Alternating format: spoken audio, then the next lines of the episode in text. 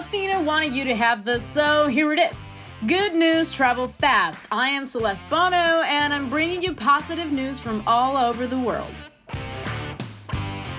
Put your hands up for Detroit. I love this city. And I love this city because they are the first city in the United States to introduce roads recharging electrical vehicles while they drive.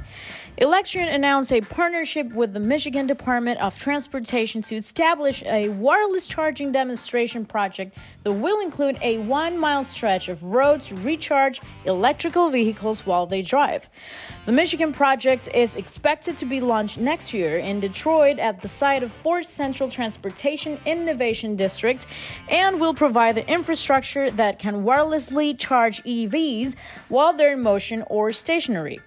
The Midwestern state will provide 1.9 million in funding for the Michigan project, which is being carried out in collaboration with the Ford Automotive Company, DTE, a local energy company that will provide a connection to the electricity grid for the electric road and Roush Cleantech, which converts commercial vehicles into electrical vehicles and will provide an electric truck for the project.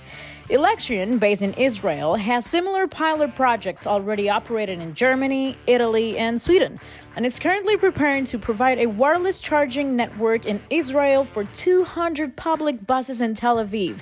The company's inductive in-road charging technology was adopted last year by the Arena of the Future project near Milan in Brescia, Italy. With Electreon integrating its wireless technology to charge two Stellantis vehicles and an Iveco bus while driving. Last October, the first fully operational bus to use Electreon's charging technology launched in the city of Visby in Gotland, Sweden, which is helping the nation reach its target of installing 2,000 kilometers of electric highways by 2030. Anyone remember Patch Adams, film about a doctor who used humor as a means to treat patients? It was based on a true story and is a real great story. Well, a different kind of patch is being used to heal. A California health practitioner has invented a drug free patch that can treat nausea in people and pets and relieve cramps and vertigo. Now, GoPatch is meeting a crucial need with its new product to alleviate anxiety. GoPatch founder Nicole Burdock knew that anxiety was the most common mental health challenge that Americans face, even before the pandemic. Gina Ralston, an ex police officer living in Tennessee, says she had used Wellbutrin for years and still had panic attacks often. Gina explains that the patch changed her life. She places it over her belly button, and within a couple of minutes, the anxiety is gone. There are no side effects, no pills to take, no harsh chemicals, just a patch. The homeopathic patches are formulated with microdoses of diluted essences from plants, minerals, and natural ingredients, and are made in the USA. GoPatch also offers a money back guarantee if it doesn't work. So, even if anxiety has you falling apart, this may be a viable means to patch things up. I am a big fan of networking. Well, most people are. But here is a network you may not know of. Work is set to start on the biggest ever project to map mysterious fungal networks. Yep, the work is set to potentially shine a light on a global blind spot.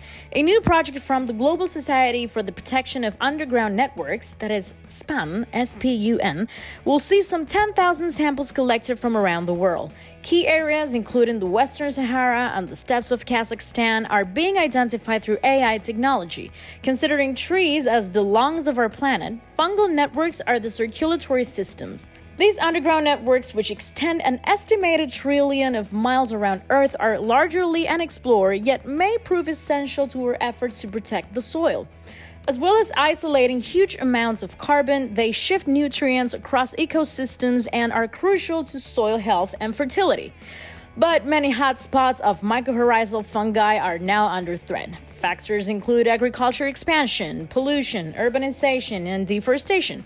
Alongside visualization of nutrients flowing within networks, the findings will help identify high priority sites within the potential to store more carbon and to survive extreme climate events. Toby Kiers, professor of evolutionary biology at VU in Amsterdam, who co founded the project alongside fellow scientist Colin Averill, describes the relative lack of knowledge to date as a global blind spot. Mycorrhizal networks have evolved over 475 million years with 25% of Earth's species living in the soil, and SPUN aims to collect 10,000 samples over the next 18 months. I guess SPUN will be spinning a global network to rival all other networks. I hope you enjoyed this episode. There will be more great news tomorrow. Good News Travel Fast is a news podcast serving positivity and laughter in daily doses. Oh, but we don't have episodes on the weekends. We actually have to sleep. This podcast was produced by Matthias Rosenberg, creative direction by Josefina Cordova, and hosted by Wallo Lapaju and Celeste Bono. That's me.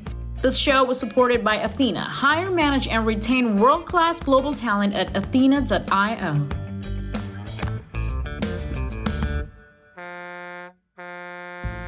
A brilliant startup like yours needs the best of the best on your team. Are you taking advantage of global talent?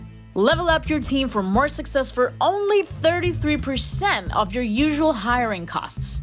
Go to athyna.io right now to learn more. That's A T H Y N A.io.